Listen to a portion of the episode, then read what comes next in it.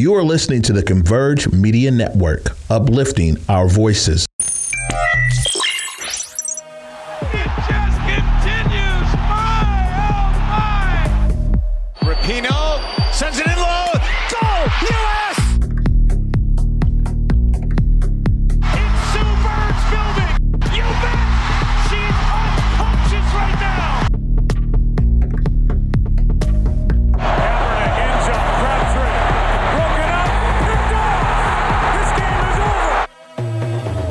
There, everybody, and welcome back to Circling Seattle Sports on Converge Media. You can see that we are not here in the studio. I am actually here at Rough and Tumble Pub here in Ballard. Uh, Belle is at home at the, the in-home studio, you know, ever glamorous. Um, hey, Belle, good to see you again for a second week in a row. Um, interesting week uh, for the teams that did play. The Seahawks keep their playoff hopes alive by beating the New York Jets uh, at Lumen Field. Uh, they do need some help next week in addition to beating, oh, who do they beat? The LA Rams.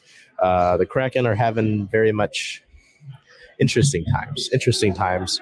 Um, and we got some stuff here and there. The Sea Dragons added some players in the supplemental draft, which is very interesting. And the Sounders made a decently big trade. Outside of that, it's relatively quiet, though, as we have entered 2023. So, Happy New Year to you.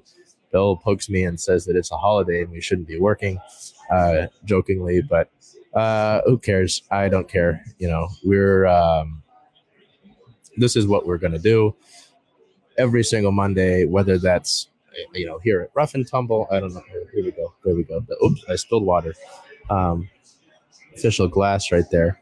Um, or you know wherever that may be. You know, like it was Washington D.C. a few months ago uh, at the end of NWSL final. So, uh, with all that, well, I, Belle, how did uh, your New Year's go? Oh, Belle, your microphone is muted. Thank you. Um, I'm not going to be a downer, so I won't speak on just like all the negative things that have happened in the last couple days. But um, it was nice to see our Seattle sports team start the new year on a good note. Yeah, no, I mean with with that, in 2023, our Seattle sports teams are defeated. Numbers don't lie. Numbers don't lie. Uh, so with that all being taken into consideration, let's go straight to our our Seahawks here as they hosted the Jets. Uh, and kind of a big game. I know that when we looked at this game uh, at the beginning of the season, maybe we didn't think it might not mean much. Uh, we, we thought it might not mean much, probably for either team, quite honestly. Right. Um, and it, it was pretty important for both of them because both of them needed to win in order to keep their playoff hopes alive. So why don't we go over to this January 1st win against the Jets, talk about some points, get to players of the game, and then the injury segment, which again we always hope is uh, non-existent, is we have to talk about that. So we'll go yeah. right into the score here. Yeah. So as you mentioned, uh, win against the New York Jets on the first, they won twenty three to six. Um, couple of things that I noticed from this game was just kind of how quiet our wide receivers were. I always do expect to see a little bit more of Tyler Lockett and um, DK Metcalf, of course. The Jets have good corners. Uh, Sauce Gardner was on DK Metcalf for a majority of the game, and he he did a pretty good job on assignment on DK. DK had only one reception for three yards, um, but Tyler Lockett, as I mentioned, was also pretty quiet, and I think it's um, also worth noting that, of course, he just had hand surgery 10 days ago um, before the game. And that's a lot to come back from. Um, I think there were, they said screws, metal screws inside of his hand at the time. So, yeah, just a lot to pay, play through. But it was nice to see Geno get the offense going in other areas, of course, with our tight ends, which we've seen before, um, and really just come out with that win. Yeah, and I think you you talked about the tight ends there, and you know that that's something that I've really liked throughout the course of this season. Right, is getting the tight ends involved and really seeing the offense. that that was my point. Uh, my my starting point was that it was funny with this game uh, starting at one o'clock here. Um, was at the Kraken game. We, we get in the building pretty early, right? So I put everything down, get set up, and I've got the Seahawks game going. And it's like the first few minutes, Ken Walker's got a 60 yard uh, 60 yard run, breaks off a 60 yard, yeah. and then like the next play or so, uh, uh, Geno's finding a tight end in the end zone, and it's I think it was Colby Parkinson at the time. I think Parkinson scored first, and then Tyler Mabry scored second. But that was my point: was start out with the big run, and then being able to spread the ball around offensively to Mabry, to Parkinson, uh, Mabry, who is getting his first NFL touchdown, I believe is his first NFL touchdown. A guy that's been like on and off and on and off and on and off the practice squad, uh, really just sort of grinding his way at the NFL level. Um, and they beat a good Jets defense. This is the Jets defense that, you know, with the Yeah. way that the offense has been playing the last few weeks, obviously you play against the Chiefs. It's a tough team. I know we got some comments about how I, I thought it was ridiculous. There's a comment about how they're not the same old, they're not the Chiefs that used to be. I'm like, this is still a team that has Sure. Patrick Mahomes and arguably his prime right now. And again, they're playing, they traded away Tyreek Hill. Um, their running back situation is kind of interesting because they're using Jerick McKinnon and Isaiah Pacheco, who aren't necessarily traditional sort of running backs. Um, they've got a, they've still got a good defense, a lot of talent in that secondary. Trent McDuffie at the University of Washington. So my point being is they're no slouch, right? And this Jets defense about Sauce Gardner, uh, DJ Reed, who was a Seahawk last year, who elected to go in free agency to the Jets. Um, Quinnen Williams has been a great piece for them on the defensive line after being a high draft pick a few years ago out of Alabama. So, you know, th- th- it's a talented young defense, and they probably, honestly, will just continue. This Jets team will get better. You know, Yeah. uh, they will just get better. Whenever they, whenever they figure out that quarterback situation, they will be a four. And that's the thing. You look at that AFC, what is the AFC East, because you've got uh, Miami, which has got a ton of talent. With you know, hopefully, Tua is able to stay healthy. Because if he continues Yeah. injuries, he should probably just retire at this point. Uh, New England's an interesting case, but they continue to hang around year in and year out. Um, Miami, uh, well, I just said Miami. The Jets, we just talked about them, and then Buffalo. That's a good division right there. So you know, there's talent in that case, but it was. I mean, you look at the score here. We go back to the score of 23 to six. That's a pretty command. It's it's, it's not necessarily a blowout, but Seattle commanded this game, arguably from the time that Ken Walker had the 60 yard. Um, Oh, yeah. To just kind of have their way. I did watch. I was able to watch parts of it, and I know DK DK was kind of limited. I think. Uh, yeah. So that was that was okay. I mean, eh, one of our leading receivers was DeeJay Dallas out of the backfield. I remember one of those. I think, you know, he did a score on it, but he like Geno threw him like a little little dump, and he was able to take it. And I thought he was going to score, honestly. Um, but this is this was a good solid win for them to get back in the win column. Uh, it was really funny because you see all at least I saw um, on socials all of the things like even the NFL is like, oh, Mike White's back for the Jets and he's going to start. I'm like, okay, all right, you know, it's like that's fine, but I'm not that worried about it because I mean he had that solid performance. Uh, I think he clicks well with Garrett Wilson, but again, if they find a quarterback, maybe with what's happening in, in I almost said Oakland with Las Vegas with uh, Derek Carr, maybe they get Derek Carr. Um, but we're not a Jets channel, so um, it just felt like a good win. It felt like they ne- they did what they needed to do after you know I I could you could say that last week against the Chiefs was a must win in order to continue to decide your own destiny, but it's the Chiefs. I you know we talked about it last week with it being a really tough game from the start. Um, so you, you there's step one. Step two is next week against the Rams, which Yeah. they've been. I mean, did they play? Um, well, I'm sure they had. They yeah, they weren't super commanding in their game and they actually lost to the other LA team. So Oh, okay, that was that yeah. game. Yes, yes. Thank you. yeah. Oh yeah, they, okay. Because I was gonna say, you know, last I remembered, they were putting the SmackDown like The Rock on, uh, excuse me, the Broncos and Russell Wilson. That was last I week. mean- yeah. Yeah, and I don't. I'll, I'll, I'll look at his stats right now, but you know, Baker Mayfield's kind of started to rejuvenate his uh, 11 for 19, 132, no touchdowns, no picks. But that's not bad. He got sacked three times. Um, Mm, yeah. kind of tough situation there. But he, he he's he's been able to do better than he did in what was going on in Carolina, right? So it's still going to be a good competition, I feel like. But there was that whole controversy. I don't know if you saw that with the the time uh, situation with where the Seahawks game was going to be put on the NFL schedule and the Lions Packers game because that Lions Packers game um, has been Part of the officially deciding put. factor. Yeah, because we need the Packers to lose that game. So go Lions, all that. Um, and the uh, that game will be officially on Sunday Night Football. Yeah, and the argument is that if the Lions, if the Seahawks win, the Lions have nothing to play for. Correct. is how I've Yeah. interpreted it. So then Yes. knowing the score of that game could change the level of play for how they play. However, here's my take. If you're if you're a Lions team who has been at the bottom of the NFC North for a few years and you have the chance of taking the Packers out of the playoffs, Mhm. I don't know Mhm. if I would ease up on them. So No, and uh, what I saw, there was a press conference with Lions head coach Dan Campbell today, and he basically, it's not word for word, but he said, We're going to fight. We're going to go out there and we're going to Yeah. fight. I'm like, Hell yeah, dude.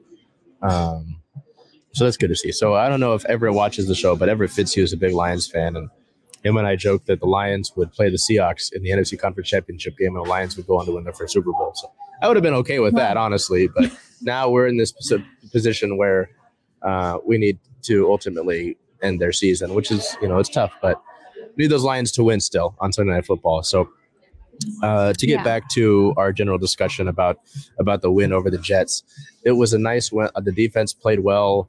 Um, if we look at our players of the game, uh, some nice sacks in there. Uh, you know, with the rookies in this, even I think um Coby Bryant had some plays in this as well. There was some good rookie play in this game. Um, just really Mike solid. really Jackson solid got his first interception. and I, I I will be a critic. I've been told I need to be more opinionated, so it's it's good. It was nice to see that, but I don't think he's a Seahawk next year. So I mean, good to see that. Hot take. It's- it's- we'll, we'll we'll look at it right now. We'll look at the season right now, and that was a good contributing factor. I think that was to basically end the game, right?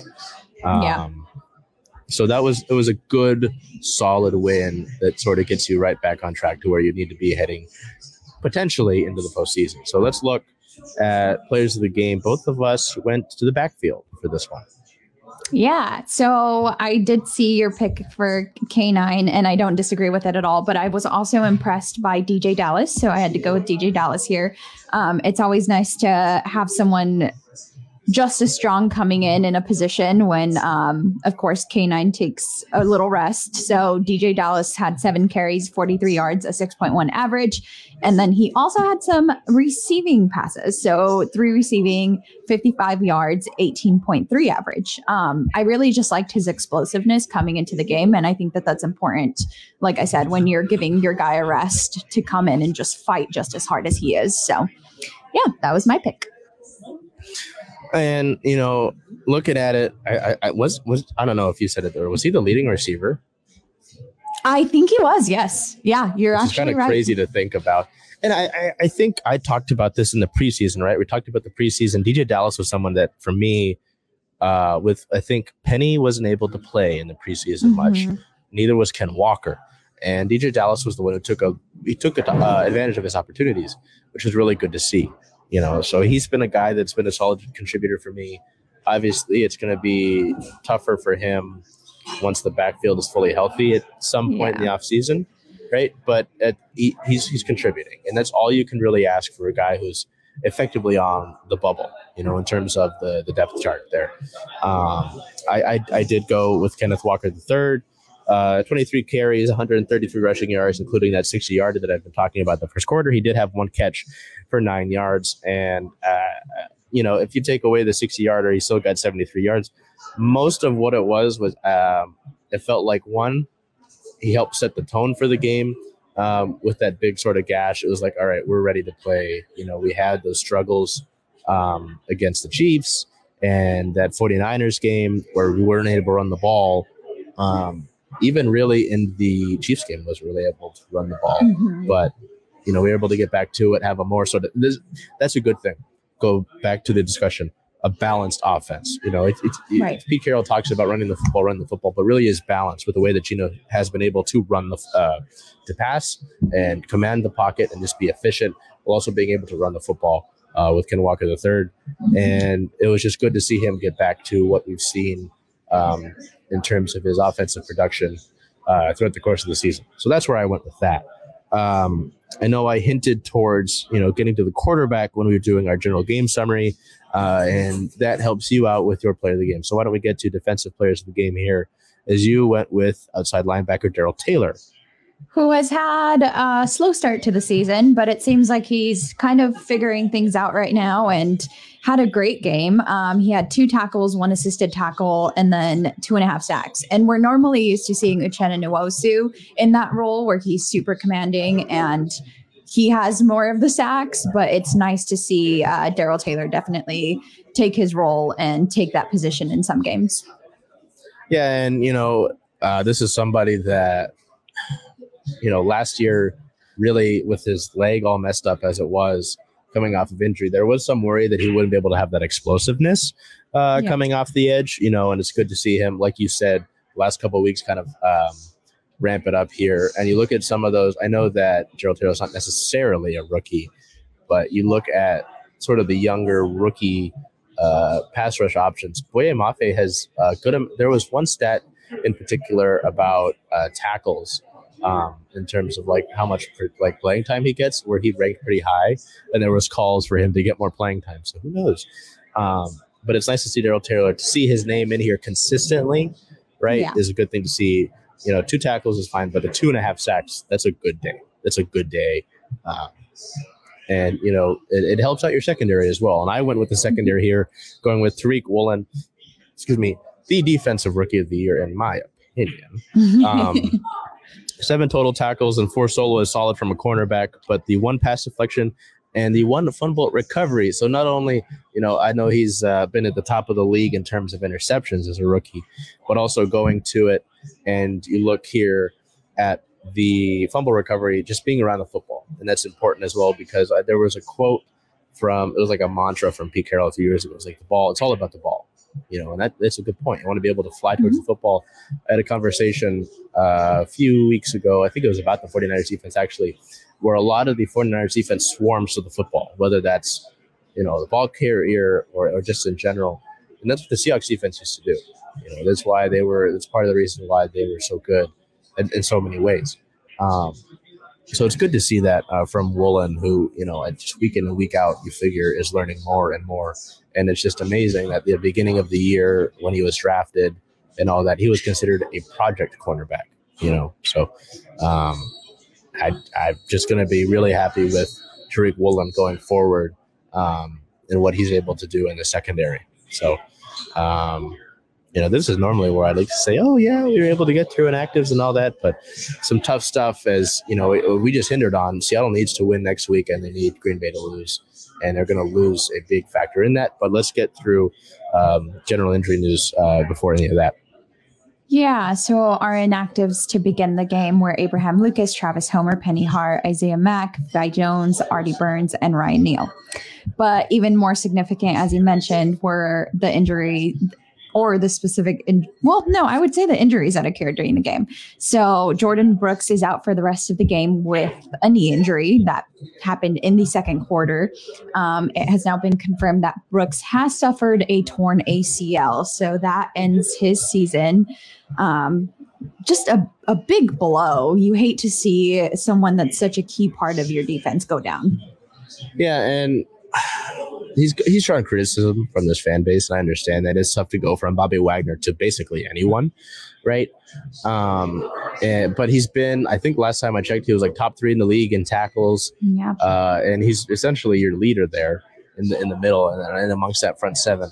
So to lose him at this point of the year, well, it's uh, not really funny, but it's just kind of harsh to look at it. Last year at this time, Bobby Wagner had injured himself. Um, yeah. Around this, these last two games and was out and that's why uh, Jordyn Brooks was over, over to take over, able to overtake him in terms of tackles on the season, and uh, he made the tackles in franchise history mark for a single season. So, really tough blow um, for the young linebacker, and to suffer this injury at this point in the season means that he'll just have a longer recovery time, and it might dip into the regular season next year, yeah. which sucks. So just hoping that recovery and the rehab for that it's got it's a long, tough process. So I'm hoping that he's able to get through that um, with as much ease as is possible. Right. So. Right. We did mention that Tyler Lockett had come back and was active um, after having a hand injury, but he also was questionable to return with a leg injury in this one. So, um, really tough pill to swallow when you have a guy coming in after just getting injured and then injures a different body part. But hopefully, it's nothing major. Um, Well, and then I'm trying to find a sort of timetable on it right now, but the official Yeah. word for it is lower leg contusion. And I don't know about you, Okay. but contusion always sounds a little scary, but it doesn't seem like Yeah. it's too bad. Um, yeah, the, the do, only updates do we know are if he's contusion. playing? Uh, I'll try to find some sort of update, but all I can see is that they've they've they've put a word on what it officially is. Okay. Okay. Well, we'll keep posted because that's definitely not a piece that we want to lose as well for a game that you have to win to get into the playoffs. So, um, in the fourth quarter, OG Phil Haynes was out for the rest of the game with an ankle injury. And that sums up our injuries for during the game. Um, yeah, I mean, those are notable injuries. I just, I don't hopefully they could fight through the adversity because like we said this is a must-win game and you lost jordyn brooks do you think that we maybe could have done without tyler lockett out there against the jets I mean, you mentioned he was limited, right? Yeah. Um, And I was talking to a buddy of mine during last week's game, uh, and it was tough to not have Tyler. Obviously, I mean, you look at the numbers on third down against Kansas City, and they just were bad. And that's typically where Tyler Lockett lives and makes his money, right? Um, I think in a way you could, um, but also part of it is game planning for Tyler Lockett, right? Is you know, um, he's back so quick and he's probably still hurt, but I still have to prepare for him as if it's Tyler Lockett normally.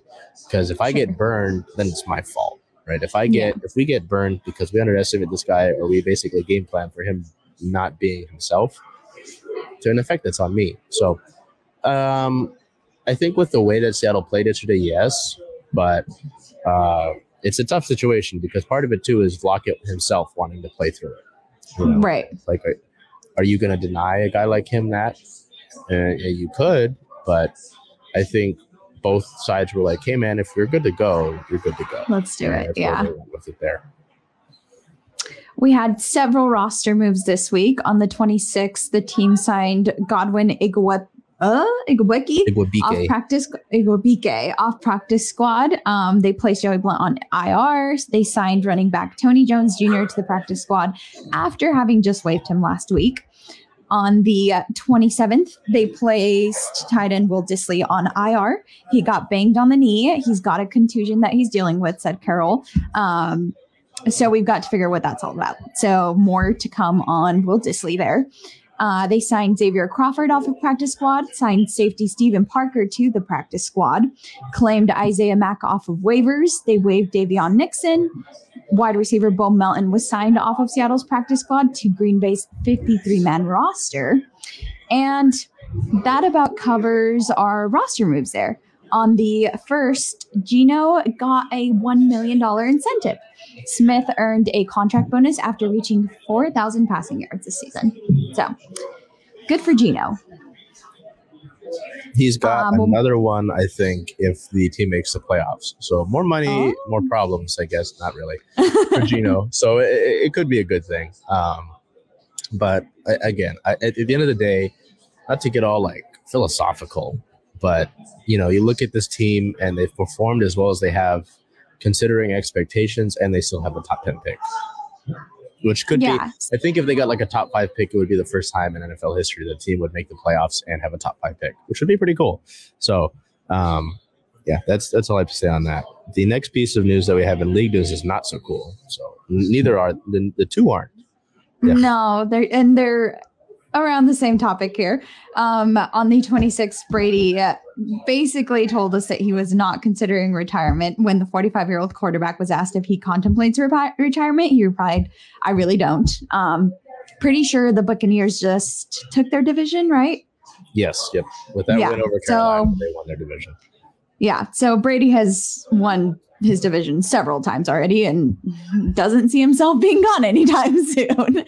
Um, on the 27th, JJ Watt did kind of confirm that he would be retiring after this season. Um, he recently had a child and just said that uh, it was good for him to see him play the first game. The, it was his first game watching him play, and that this coming week would be his last time playing. So Pretty crazy. It, I mean, not expected, but I also do remember, I think from Hard Knocks, hearing that he had a significant health concern early Mm, yes. Yep. this year. Yep. Yeah. Yep.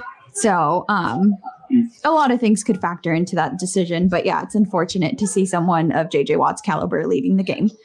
Well, and he is the husband of uh, Kealia Watt, um, who plays in the Basel, has spent some time with the U.S. Women's National Team, and yeah, with the child and Watt, um, the his partner, uh, the uh, women's soccer player, saying that she's returning back to action. Someone has to watch that kid. I know they have enough money to watch the kid, but you know what I'm saying. So Yeah. JJ will get to be the stay-at-home dad, which is cool. Good for him. Um, we go back to our Seahawks here. We now sit at an eight and eight standing, second in the NFC West, still in the hunt. Um, and as we've mentioned, we need to be LA this coming week on the eighth, and we also need Green Bay to lose. So January 8th will be a 1:25 p.m. start time. Uh, officially? Yeah, big game, big game. Yep, yep. The Seahawks themselves officially confirmed that. Okay. Oh, sorry, I heard a thud. Yeah, yeah, I was like, you're not getting away with that. That one. So, yeah, that's a that's a that's a must win. It's a must win, and then you get to scoreboard watch on Sunday Night Football. So that'll be fun, right? Not at all stressful. So we'll be with you for both of those games. It's a big, big Sunday uh, for the Seahawks there, which will determine playoffs or not. Which at the end of the day, man, we're happy for either way. Um, they won't reach ten wins like Bill thought. Uh, they did a lot better than I thought they would anyway. So I guess we're both Yeah. wrong, which is okay. Take that, right? Double negative makes a positive. That's what I've heard. I'm bad at math. I'm bad at math, and I, I guess I just got karma for it. So uh, nothing Mariners related necessarily, as their offseason continues to be quiet. It's been quiet over the past week for the MLB as well. Um, there are some notes here that we have from earlier in the week. Carlos Correa's seg- uh, saga continues. Uh, the Mets' chance to keep Correa were reportedly 55%, as several teams have reached out to him amid the belief that his camp will not budge on the length or money in his contract, as New York has concerns uh, about his surgically repaired lower leg. Uh, Correa intends to stand firm. Uh, the Mets reportedly had the same exact medical concerns that derailed his deal with San Yeah. Francisco, but he's not interested in renegotiating.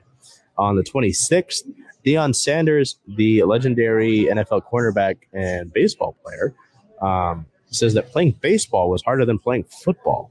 So that's uh, that's interesting. I don't know what you want to do with that. I just thought that was pretty interesting. That Deion, it's always like there's always not to be rude, but it's like mid-tier athletes will say that. It's like guys that are you know. eh. But if Deion Sanders is saying that, that's pretty interesting. I don't know. I just thought there was there was some interest in that. Um, normally, this is where we flip it back to Belle, but uh, there's no storm overseas updates as that continues to not be updated. But I know that Breanna Stewart has traveled overseas uh, and is uh, the last few days has been getting ready uh, to play some overseas basketball with her team. So we will probably have an update for you when it comes to next week. Um, aside of that, that's the storm news. And I will take it back here and be selfish. And we've got Sounders news here, as there's been some important stuff. Started with a ru- there's a bunch of rumors going around the Sounders. We have one piece of official news at least, or two pieces. Uh, the first piece being that on December 26th, uh, Sounders head coach Brian Schmetzer was named amongst the 15 finalists for the best club coach in the world. List was created by the International Federation of Football History and Statistics.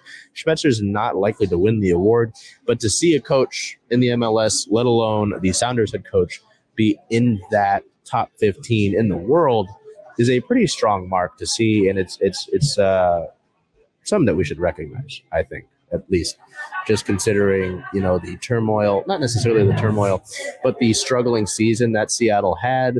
Um, and everything that's come with it since Schmetzer has taken over the top boss job uh, with Seattle, and it'll just it'll be another interesting one as well. Uh, Seattle's going to have to add to their roster. They did so with this next piece on December 28th. The club was reportedly interested um, in talks to acquire Heber from New York City FC. He's a Brazilian player who's 31 years of age. He's recorded 24 goals and six assists in 70 MLS matches, with eight of those coming last year, 2022. He is he won MLS Cup in 2021 with New York City FC um, and excelled in Croatia before joining New York in 2019.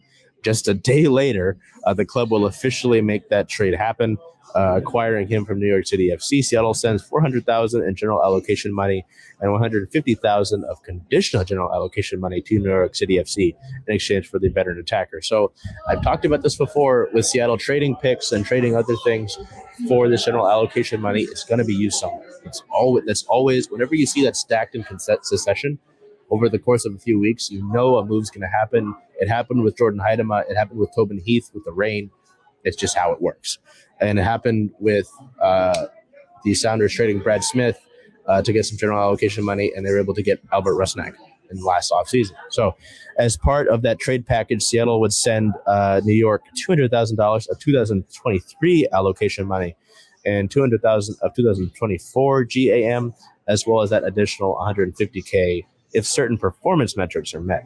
The Brazilian does not occupy an international roster spot and is under contract for the 2023 season and has a club option for 2024. Uh, General Manager Craig Waibel had this to say about the move. We are excited to bring in Heber and strengthen our team with a proven veteran attacking player. His track record across multiple leagues speaks for itself, and he's been an impact player since coming to MLS. I'd like to welcome him to Seattle and look forward to watching him work with our existing squad once camp begins. So, I like the move personally. You know, you you were looking once you decided that Will Bruin wasn't coming back in this offseason, um, you're able to sign Fredy Montero for next to nothing. You kind of figured that uh, Seattle had to get a veteran attacker, a backup veteran attacker, and they did come out and say that. You know, Craig Waibel came out and said that, and they did so. Some people were. There's two ways to look at this. There's two ways to look at this, right? He's 31 years old. Um, some people have wanted Seattle to go younger and kind of get rid of the aging contracts, right? Yeah. Uh, essentially, to an extent, rebuild, right? It, this is a move by Seattle that they're going to continue to reload as opposed to rebuild. When you look at the 31 year old um, who's you know eight goals last season, it's not a not laughing. You know, it's not a insult. I wouldn't say. Um, and it's just it's just basically Seattle is reloading and they're not planning on starting that re- rebuild right now. They're they're going to do what they can and get the last sort of juices out of guys like Nico Lodeiro, uh, maybe Stefan Frei, Fredy Montero, um, and continue Raul Ruidíaz and continue to go with the group that they've got and have confidence in the group that they've got with a lot of players returning this upcoming year. So I think this is just a retool move. I'm not. I, I, it was interesting to see a lot of the fan base kind of be like, who's this guy? You know, and uh, to an extent, you know, there were there were comments that I mean, uh, you think about this, like Inter, Inter, Miami was rumored to get Messi. Uh, Toronto FC signed Insigne to like the biggest contract in free agency in MLS history. A lot of fans want guys to the Sounders to go out to get guys like Luis Suarez who are aging and get them on aging contracts you know, and I don't think that's like with the Mariners, right? Why go out and pay a guy like Carlos Correa for 10 years when I want to be able to build from the draft? I want to build from within. I want to build young. Yeah. You know, so I can understand why they're retooling right now instead of rebuilding. Um, I'm okay with it personally. I'm not too worried about it. And with a lot of this group being a group that, you know, you won Champions League with in 2019, a good amount of them were here for the MLS Cup. So I'm not, I'm not worried about it. I'm really not. Um, you see the banner that I've got below my teeth here um, with these rumors. You talked about the Heber rumor. There was a rumor in the same day that Cristian Roldan may be in line for a big extension. Mm-hmm. Sources tell us that Seattle is looking to give the midfielder a five-year extension to stay with the club. Those sources also say that there were multiple offers uh, for Roldan on the table, including two outside of the MLS. Which, you know, you look at MLS, and a lot of players will go from MLS to other leagues and use MLS as a yeah. launching ground. Um, and it sounds like Roldan is going to be one of those. You look at this in general sports, right? Whether it's the NFL, the MLB, WNBA, even NHL, NWSL. Uh, yeah, NWSL is a big case of this. A lot of these leagues, even you know, we look at MLR with teams we cover. There's not many one team players anymore. Just not with the way business works, with the way money, all this. And Roldan, with this extension, may be one of those guys. So that would be cool to see. But to this point, to the fact that it says this right below my finger, it's a rumor. It's a rumor. So we'll go with those sources.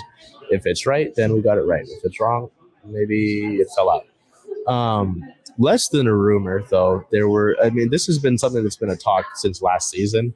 And there were discussions that after the World Cup happened, Nouhou would be transferred. It is after the World Cup, the Men's World Cup, that is. Um, but uh, there was a, a, big, heavy report that Nouhou was drawing heavy interest in a in the transfer market to a Cameroonian a Cameroon club.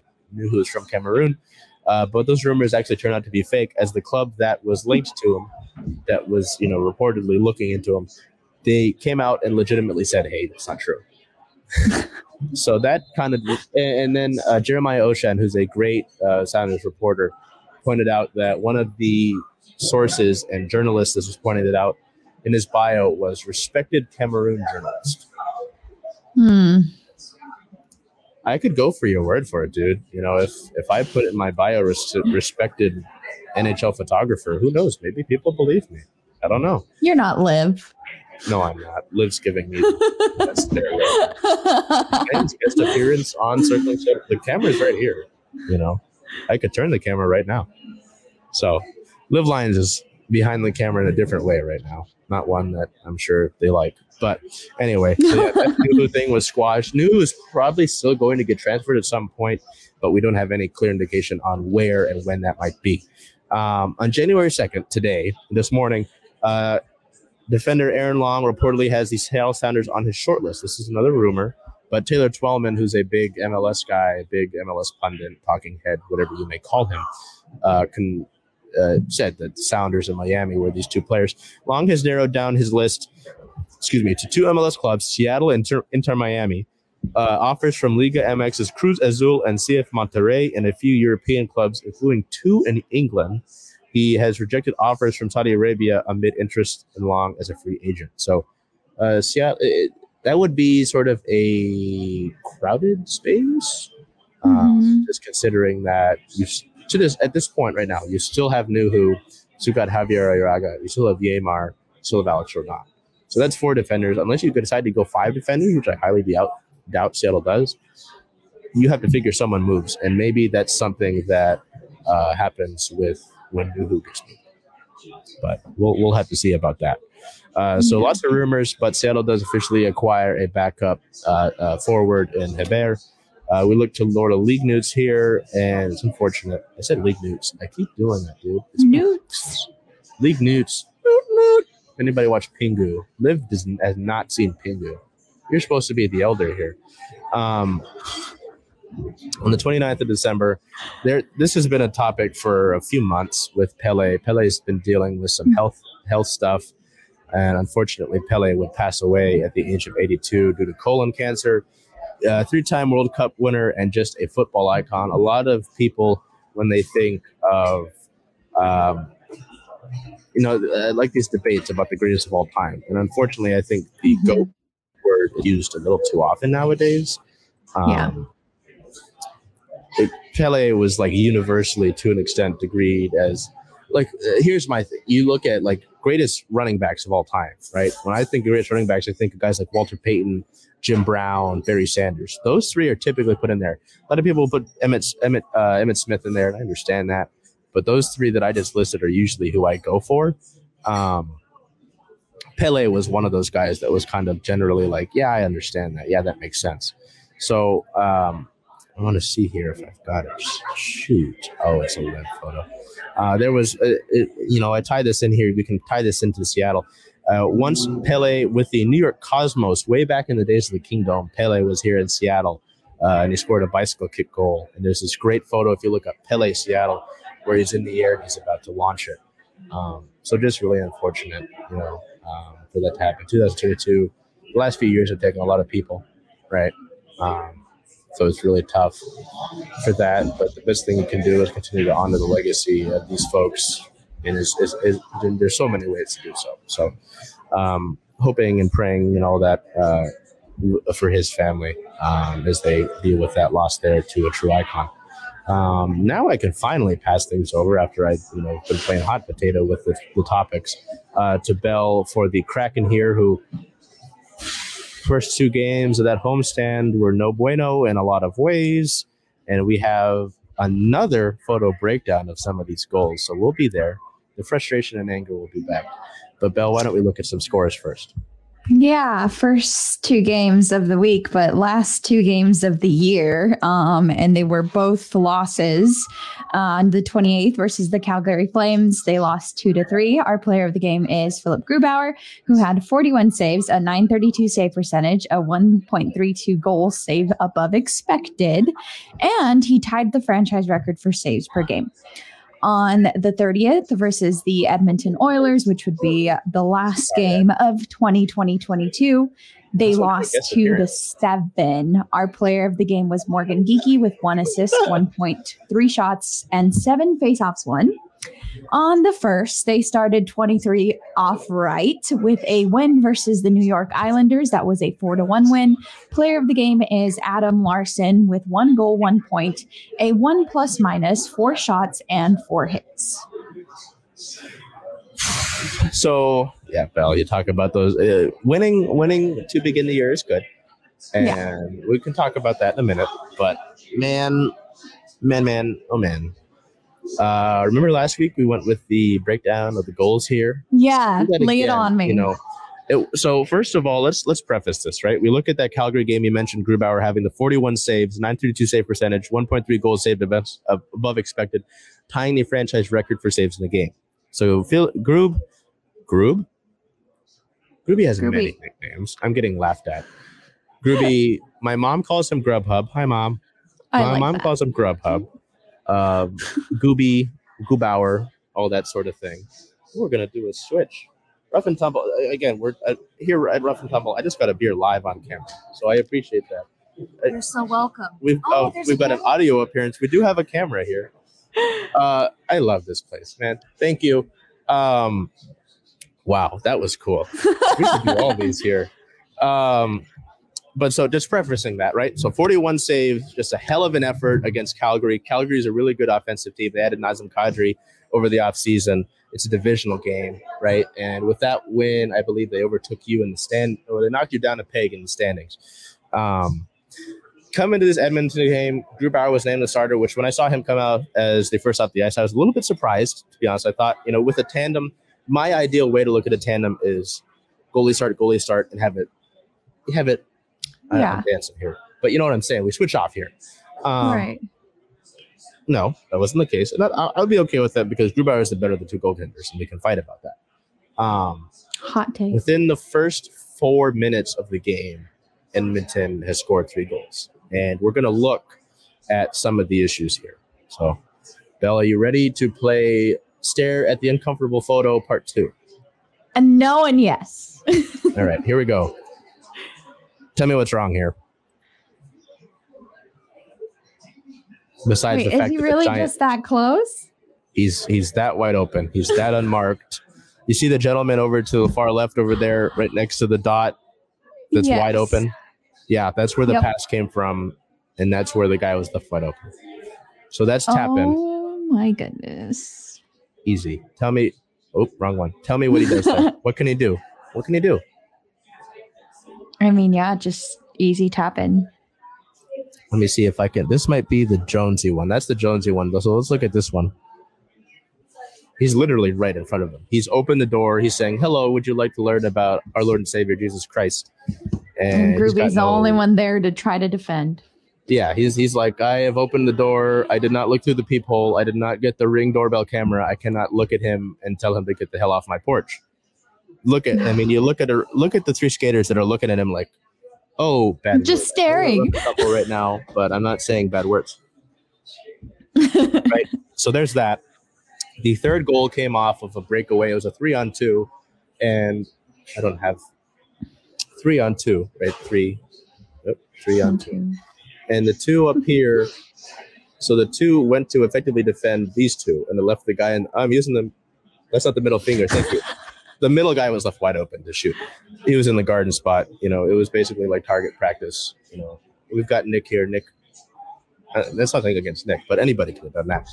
Um, this third one is just unacceptable as well, and it's against Jones. So it's not just I'm picking anything against Jones, but this is again. he's walking down the aisles of Home Depot with his cart and he's ever adding everything on the shelves. This is terrible. This is just unex- it's unacceptable. It's unacceptable. And so I'll let you soak that in. You know, if you need to pause and smash a keyboard, go ahead. Those aren't cheap. I would instead recommend having libations like Rainier There you go. at Rough and Tumble Pub. But uh, the vibe in the locker room was just rancid after that game. It was bad. You could tell people were upset. And it was really interesting because in the practice the day before, head coach Dave Hakstol had basically said, I challenge the guys. They need it, the, the general gist of the quote is a pretty good quote. I believe it's in one of our it was in our article uh, for the win for the loss against Edmonton. He Mhm. basically challenged the team, hey, this is when things get real, right? It's like it, it's like December in the NFL. Things pe- teams start to kick into another gear. You know, things Yep. get tougher. Points are, uh, you know, you need to get these points for the playoff seeding. You know, the division starts to get tighter, and it's it's a big deal. And it was just funny to hear that quote to challenge the team to say, "Hey, are you just going to be happy with the way that things have been going? Are you going to kick it into the next level?" And then they put out that performance. So this prompted a a pretty brutal practice the next day. Um, RJ, my buddy from Emerald City Hockey, titled it a lunch pail sort of practice, where it was more of a hardworking, a grittier. Annie Gord called it a sandpaper like practice. And they worked on the penalty kill. You know, they really hammered some things home. They had a long talk after the um, after the practice had ended. My friends are leaving and they're not going to make an appearance. Terrible. Just you just know that they exist. Take care. I am alone here in the corner. Um, and so you're like, okay, will this make any much of the difference? And it did. Seattle looked much cleaner in that win against the Islanders. They were able to. My big thing, too, part of it, you know, if you read that article that I had against Edmonton, uh, please go check that out. It was totally scorched earth. It was woof. But, you know, I talk about the defensive issues. Excuse me. Part of the thing is that Seattle, they were 22nd in shots per game in the league, which out of they're so bottom 10 in the league for a team that's got the offensive weapons that they have, that had the offensive November that they had. That's kind of unacceptable. They put up a good amount of shots in this game against New York. Um, I said I, I put it out in a tweet yesterday that Seattle went 2 0 against New York. This guy got upset and he goes, The Islanders are in New Jersey. I'm like, shut up and accept Oh. um, I was like, you you went out and you took the time to comment. Calm down. Um, and but they were just much cleaner defensively. The penalty kill uh, went two for two. Thankfully, the power play actually scored. Eeli Tolvanen uh, scored his first goal as a Kraken in his first game. That was part of it too. Was with this whole you know, Dave Hakstol, head coach Dave Hakstol called it a mentality thing, and I think he's right. You know, it, you know, if you're at home and the dishes are full and they look nasty, you know, part of it is do I want to just kind of leave it there or do I want to go out and I, I have to do the dirty work? I have to go out and clean the gutters. I go have to go out and, you know, pick the weeds, all this stuff. Who wants to go and do the dirty shit? Oh, well, there it goes. Um, you know, who wants to go out and do that work? And in hockey, that's blocking shots, forecheck, back check, you know, just doing the dirty work, doing the stuff, the gritty stuff. And Yeah. that will usually decide who's a team that's in the playoffs and making a deep run, who's maybe making the playoffs and they're out in the first round, or maybe they just miss them altogether. And Seattle looked like that team. They were able, they were much more active uh, with their sticks. They were blocking shots. They were sacrificing their body. And I talk about Eeli Tolvanen scoring on that power play goal. And that's a big thing when the team um, acquired him off of waivers was he's got a really heavy shot. And so that was displayed, but also he was blocking shots and putting his body on the line. And that was what you want to see, not only from this team, but from players like that.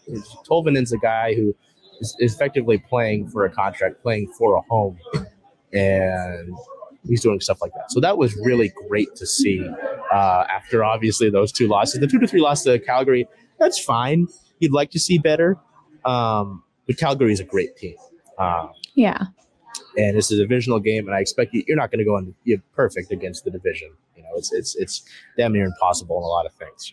Uh, so basically, my point in this is Seattle got back to hardworking hockey, is what I like to call it. Uh, their offense looked better. Adam Larsson was able to score the first goal. Tolvanen scored the second. Uh, shoot, shoot, shoot. Uh, on Oliver Bjorkstrand, who's had trouble uh, scoring this year, was able to put one through as well. So maybe like if you keep missing shots, right? If I if I'm horrible from the free throw line and I find no, not free throw, three point line, I finally get one to go, maybe that opens the floodgates. Right? Yes. That's what the hope yeah. is there. He's kind of struggled. You see what I mean? I know Belle's the basketball person here, so I'm trying to work with her. Um, but if, if they're able to keep this up, and that's been something with this Kraken team, even the last year, they beat a lot of talented teams last year. They just didn't play the 60 minutes, the full 60 minutes, the full team effort consistently. They play great Right. periods here and there, or two periods, but not the three all the time. And it's just it's finding that consistency, it's finding that motivation, it's that mentality that they talked about, that determination. So if they're able to keep that up, they've got a tough stretch of January where they play a bunch of teams at the top of the league, including this upcoming week. Well, they play Edmonton tomorrow, so you look to right the ship there. Mm. Play the Toronto Maple Leafs, who are near the top of the table. Uh, the New York, New Jersey Devils are going to come to town, and they've been near the top of the table as well. The Boston Bruins, who just won the Winter Classic, that's why we're here at Rough and Tumble Pub, uh, will come to town. Oh, we'll play them. I don't know if they come here, but point being, it's going to be a tough stretch. They play a lot of division games as well. But if they're able to play like they did against the Islanders, I think they'll be able to make it out of this month with a winning month.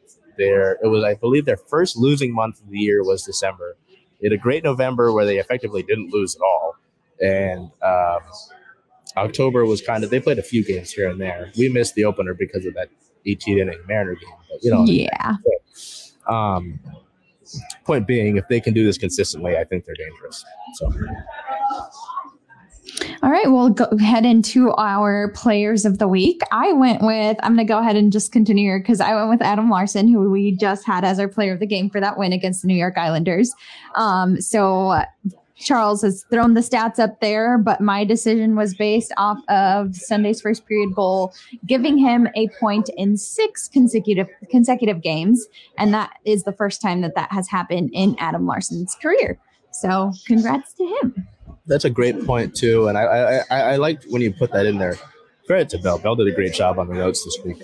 Um, that's something too. Is that you know I talk about the offensive input of this team, and with Tolvanen scoring, this Kraken team has a lot of depth. You know their fourth line's been tremendous this year. They've got uh, contributions from up and down the line. You don't always get that, right? You're not going to get scoring on your bench all the time necessarily. You might have a couple guys like a six man that you can count on to do that, but to get that sort of consistently from if I can count on everybody all the way, if I can say I can go down the lineup and I can say there's not that many. That's a good thing. And to that point, the defenseman pairs have been able to score offensively as well. And Larsson here with that streak, you like to see that because Larsson is part of your top defensive pairing, meaning he's one of your top two defensive line uh, defensemen, not defensive line. I got into the football mantra there. top two defensemen. Yeah, he's not that big. Um, but to see that uh, is, is is good because you want your defensemen to be able to chip in offensively as well. You got five guys on the ice in terms of skaters, and two of them are defensemen. So if you can have those two help, it's going to be a big deal. Um, I went with Ryan Donato, so it's funny. We just had Nick and Liv here. Yeah. Donato and Larsson are their two favorite players. So I kind of Oh, I knew Larsson was lives. So we've got this photo here of Ryan Donato.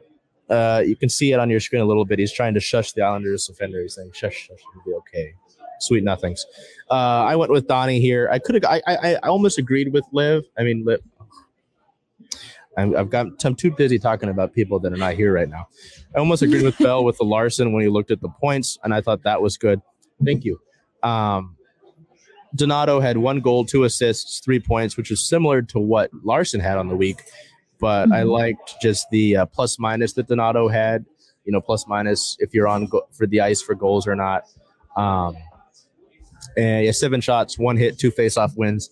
And the, with Tolvanen coming into the lineup, somebody had to come out. And I thought it was either Donato or Morgan Geekie. Morgan Geekie would end up going out. It just made sense though because Donato's been really producing in terms of points the last few games, and that's something he did even last year to earn a contract this year. So.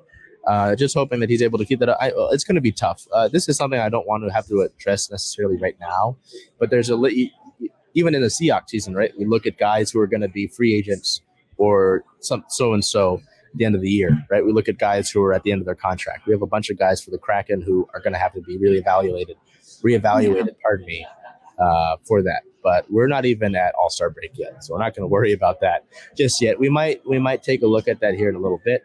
but for now, we're going to leave that um, and get through the rest of this Kraken segment, which we, uh, uh, our buddy Shane Wright's doing all right. Why don't we look at team news?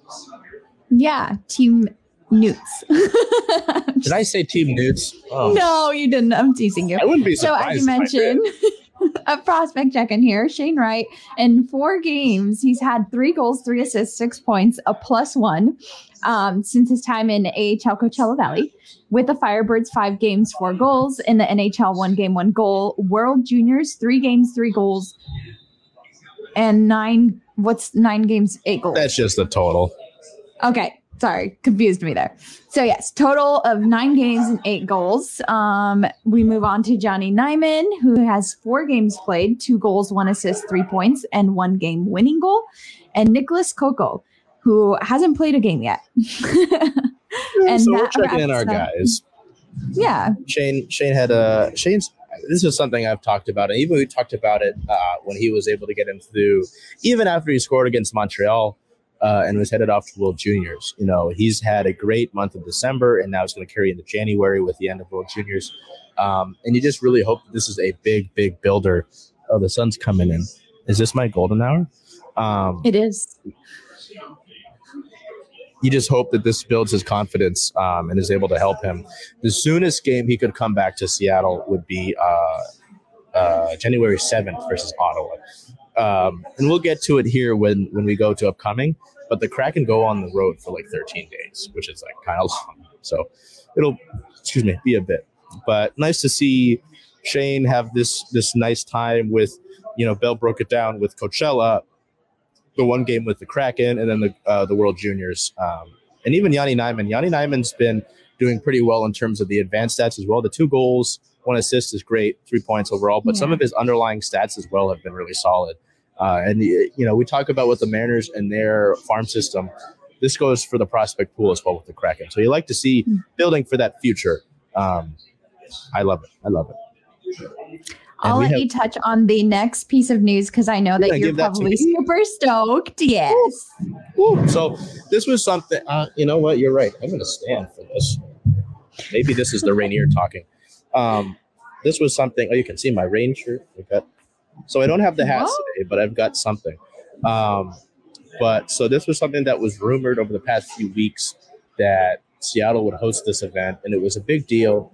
It's been we actually, uh, as I mentioned, uh, Liv Lyons, uh, our lead photographer, and her uh, her husband Nick were here as we were watching at Rough and Tumble, the Winter Classic between Pittsburgh and Boston. Typically, it's a game played between sort of the his, uh, storied franchises, right? Some of the older teams um, in venues like Fenway Park, like Wrigley Field.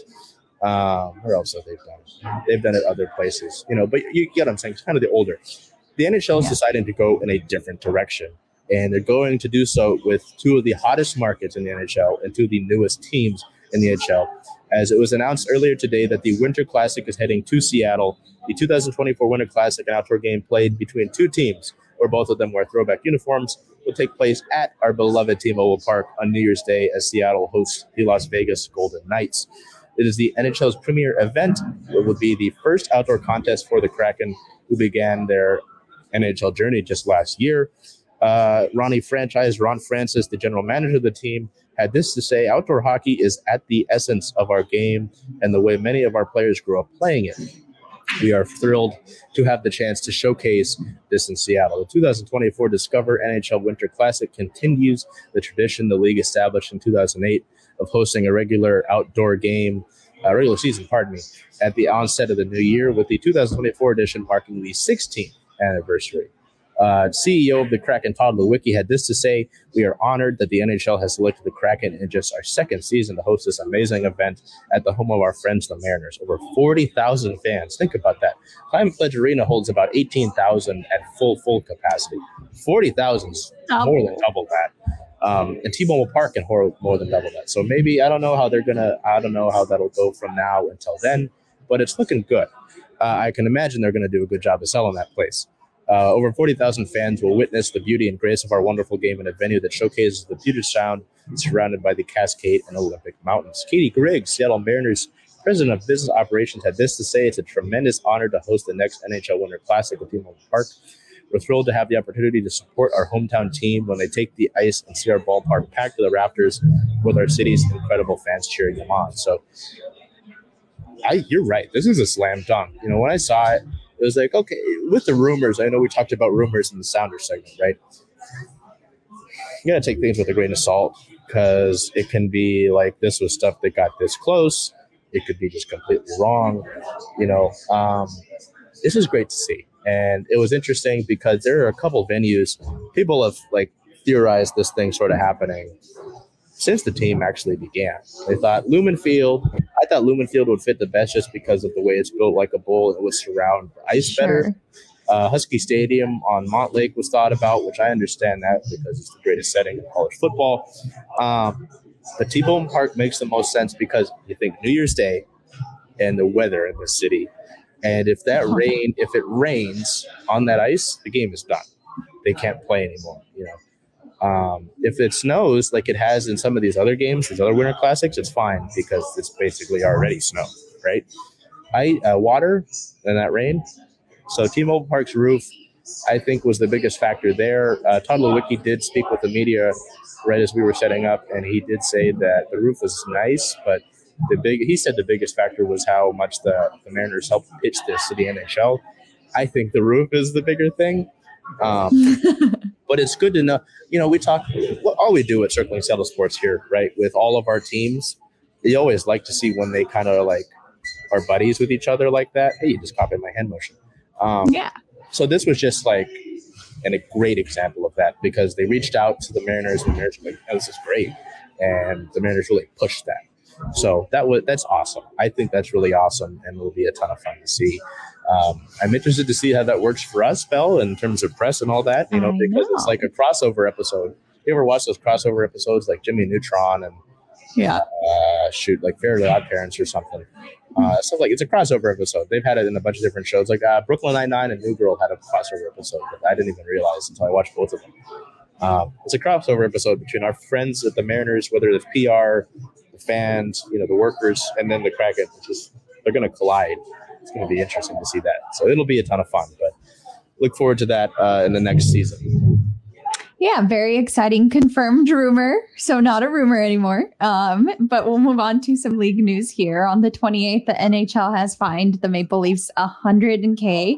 Uh, the league has penalized Toronto for traveling during the league mandated Christmas break for Tuesday's game in St. Louis.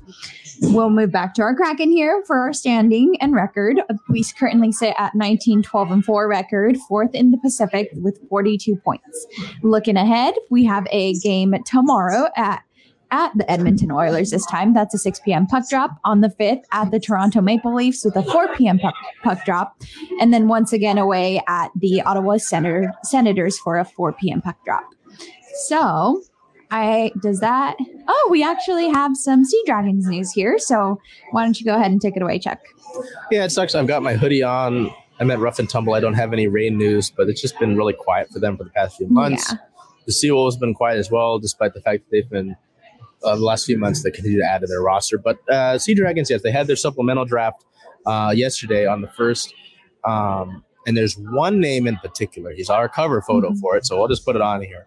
Josh Gordon's part of it, and that got me. I was like, "Wait, is it that Josh Gordon? Like Josh Gordon had all those great seasons, all those like two great seasons in Cleveland, and just you know had issues where the league didn't want him to smoke weed, and he was part of the Seahawks for a bit, and Seattle just kept wanting to take him back. Uh, I hope the XFL rules are, are not as stingy, first of all. But uh, yeah, let's get to the draft results.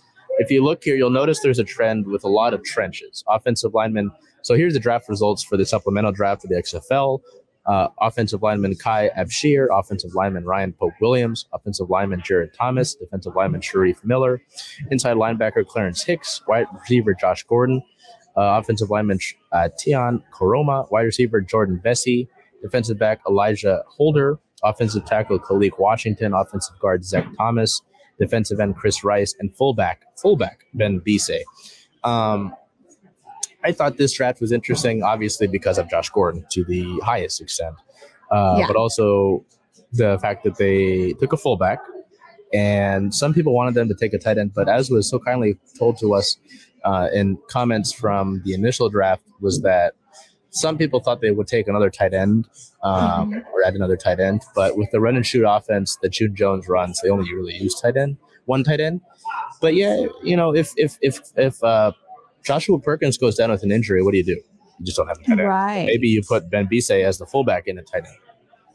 So kind of interesting, but I just really like that he added Josh Gordon. I really hope that the rules aren't as stringent as the NFL, so that if he needs to do that, you know, you're able to. Um, oh, that's funny. Four minutes ago, the uh, the Bleacher Report Bleacher Report app wanted to tell me that Josh Gordon got drafted to the XFL. We were actually on it. Um, so that'll be that'll be really cool, and I just hope he's able to succeed. Ben DiNucci, uh, your pick for a player to watch this season, um, was really excited and says he's going to see him this weekend to work out. So Yeah.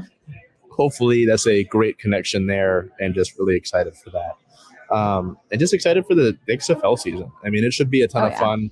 Uh, just if you look at views and general interest, a lot of people really enjoy the XFL coverage and seem to be excited about the XFL. So I'm hoping that um, we can. Well, I did message the social media admin for the Sea Dragons, and they said that the schedule is dropping very soon. So that very soon Good. could be two hours, or it could be a week.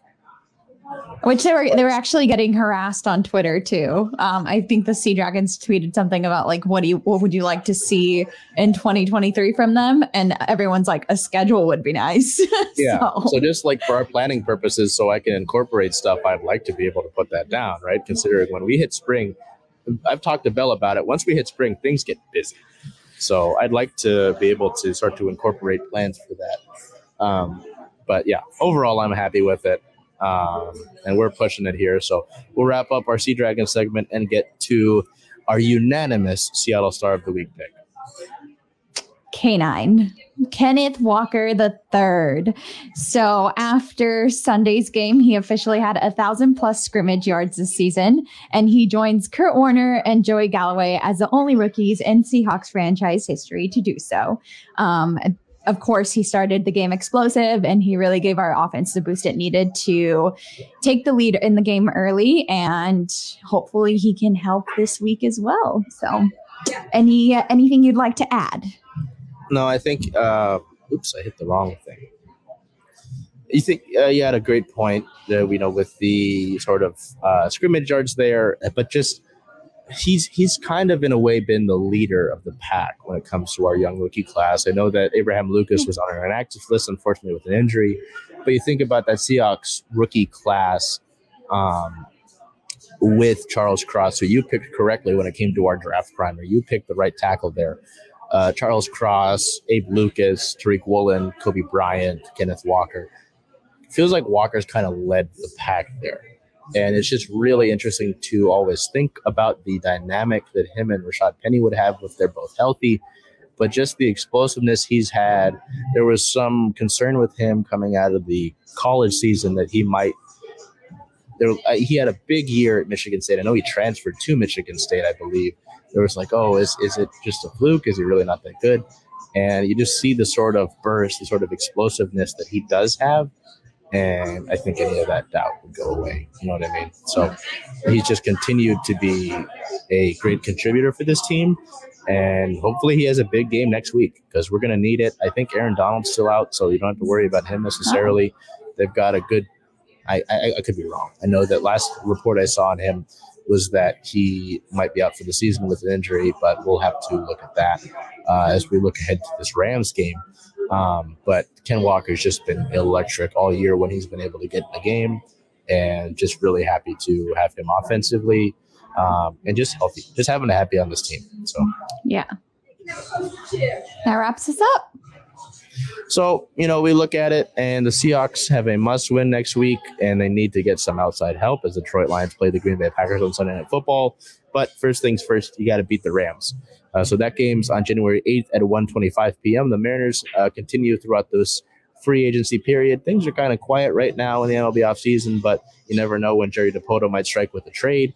The Seattle Storm we probably will have some up, uh, updates for you for Storm overseas next week as Breanna Stewart has finally joined her overseas team uh, for the offseason. And I know that the WNBA was working on some new dates for WNBA free agency. So maybe that sort of thing gets rolling sooner rather than later. The Sounders Uh, Brian Schmetzer was named as a finalist for the best club coach in the world, which is great to see. Again, I don't think he'll win it, but it's nice to see him recognized in that sort of field. Uh, the club requ- acquired Heber from New York City FC, who is a backup forward who's been able to produce in his time in MLS um, and helps kind of the Sounders sort of retool. Uh, let's see what else do we have here. The Kraken tough, tough sort of homestand there. But if the last game against the Islanders is any indication of what's going to take place, then they're going to be in good shape. And we found out that Seattle will be hosting the Winter Classic in 2024, which is a big deal for the city as well. The OL Reign continue their offseason. It's been relatively quiet. Uh, there have been some notes here in free agency for other NWSL clubs, but nothing for our Reign as of yet. Um, our Seawolves as well, they've been busy in the offseason adding talent from the other clubs that will not be playing this season, but just looking forward to get uh, to the MLR season uh, when that decides to kick off because the Seawolves are looking like a really, really strong team. The Sea Dragons add a bunch of talent in the offensive line department and the defensive line. Well, mostly offensive line, if you remember when we went over that. Uh, but also the big playmaker, hopefully Josh Gordon, is drafted to the Seattle Sea Dragons. Uh, would love to give you Supersonics news. But that's the point. This is uh, us coming to you from Alignment Rough and Tumble Pub here in Ballard, the first Seattle sports, well, the first primarily women's sports bar here yes. in Seattle, the state of Washington, the second in the country. And I know that there was a there's a really bad comedian on Twitter who was like who who's commented about them going out of business, um, blah blah blah. They they're doing because right they now. only play women's sports, is what That's he said, what he which thought. is not true. Nope. As I said, uh, Liv Lyons, our lead photographer, and her husband Nick and I were here watching the NHL Winter Classic. We've watched a few Kraken games here already. They have the Rose Bowl going on, or they did have the Rose Bowl, and now it's uh, Monday Night Football getting ready. I see Joe Buck and Troy. Um, so these these folks are great. You know, we had an on-screen appearance, which we haven't done, and I got ser- I got given a Rainier on camera on screen for the first often? time. Yeah, can we do that more often? I don't know. So until we see you next week, we're in the month. We're in the year 2023, and there's going to be a big amount of things, large amount of things that come for certainly Seattle sports. Uh, I can tell you that. I've talked to Bella a little bit about it, so I'm excited for you all to see that. Until we see you next week, um, our teams are going to be kind of quiet. You know, at least in terms of home team. The Seahawks are playing at home next week, but until we see you uh, on January 9th, uh, do whatever you be okay. Be careful. You know, we don't have the ice right now, which is great. The sun's out. Uh, I was in my golden hour all that. I've been taking care of my skin a little bit. But until we see you next week, uh, take care of yourself, be well, and do whatever you can to make today a great day. Belle, any thoughts? Uh, no, that about signs us off.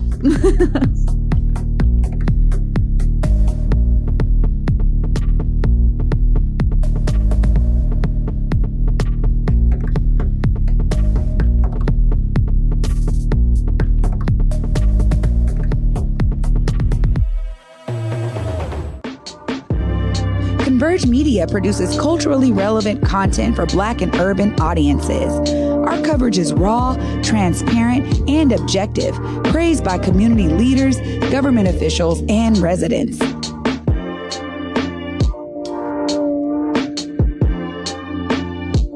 Support Converge Media today via Venmo, Cash App, or PayPal at Converge Media.